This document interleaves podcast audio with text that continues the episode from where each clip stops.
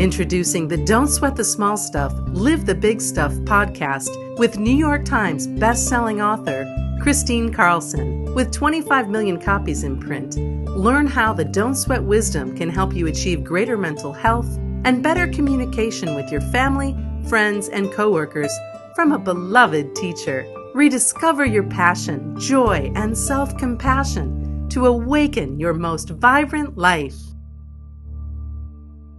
And welcome back to the Don't Sweat the Small Stuff, Live the Big Stuff podcast.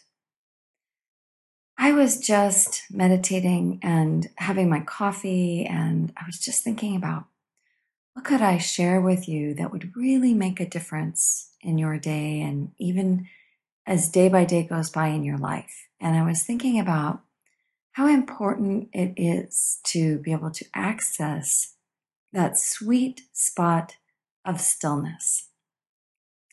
Before I begin the podcast, let's go ahead and take our golden pause and just take three very deep breaths. Breathing in through your nose and allowing your chest and your belly to expand and just at the very crest of your breath, your inhale, hold. And then exhale, letting it all go. Letting go of anything that doesn't serve you. Inhaling light, sunlight to every cell of your body. Exhaling all anxiety, all tension. Allowing your neck to relax, your jaw to drop, your arms to be heavy on your side, your hands open on your lap, and just exhale. Your last breath in, breathing in love, letting go of fear. And as you open your eyes, just notice how much more present you are. And if you had your eyes open, taking your golden pause, take a look around you and just notice how you see things much more clearly. So, what happens to all of us, and myself included, I've noticed is that when I'm super worried or super consumed about something, in other words, as Richard would say, when I'm having a thought attack, that's some thought that has just snowballed out of control into worry, into concern. One thought leads to another. Um, taken something and turned it into a really big problem in my head. Or I'm overthinking.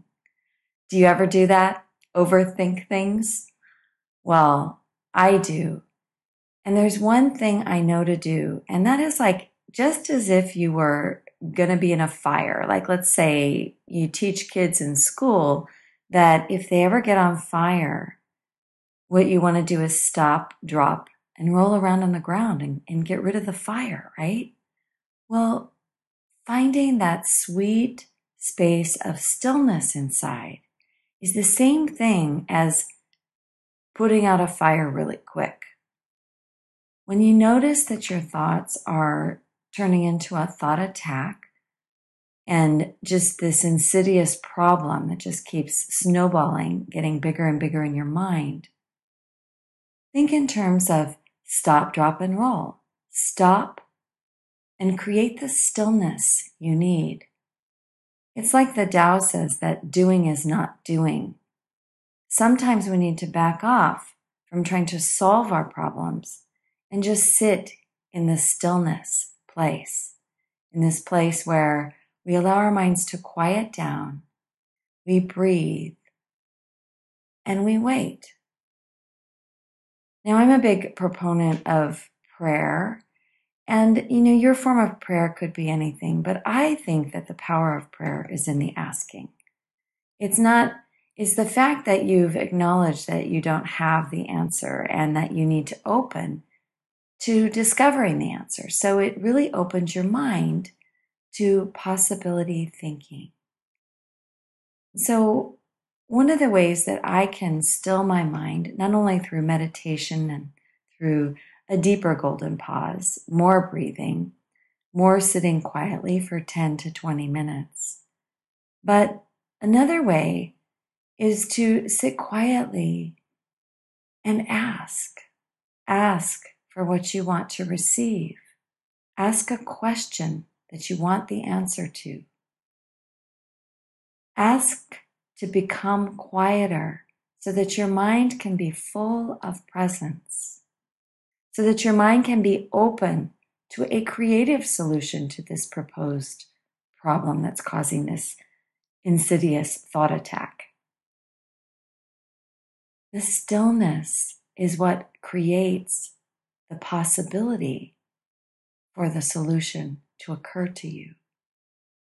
Have you ever noticed when you're, you know, trying to think of something, it doesn't come, but as soon as you stop thinking, that's when it comes? It's usually in the shower or you're on a run or you're on a bike ride or a walk or you're driving or you're just cooking. You're doing something that is mindless. And suddenly, aha, you see something much more clearly.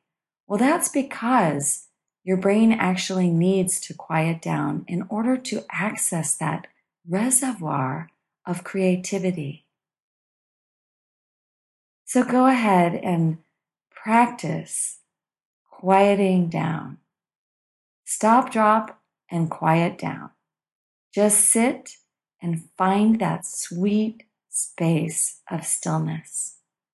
And you'll find that your thought attacks will go away in no time at all. And your ability to access your creative solution will rise, and your problems won't seem like problems anymore. Thanks so much for listening. And remember, don't sweat the small stuff because you have a lot of big stuff to live. Thanks for listening to Don't Sweat the Small Stuff, Live the Big Stuff with New York Times best-selling author Kristine Carlson. Visit KristineCarlson.com and learn about her brand new What Now program, a 10-week mentorship course guiding you to your most vibrant life.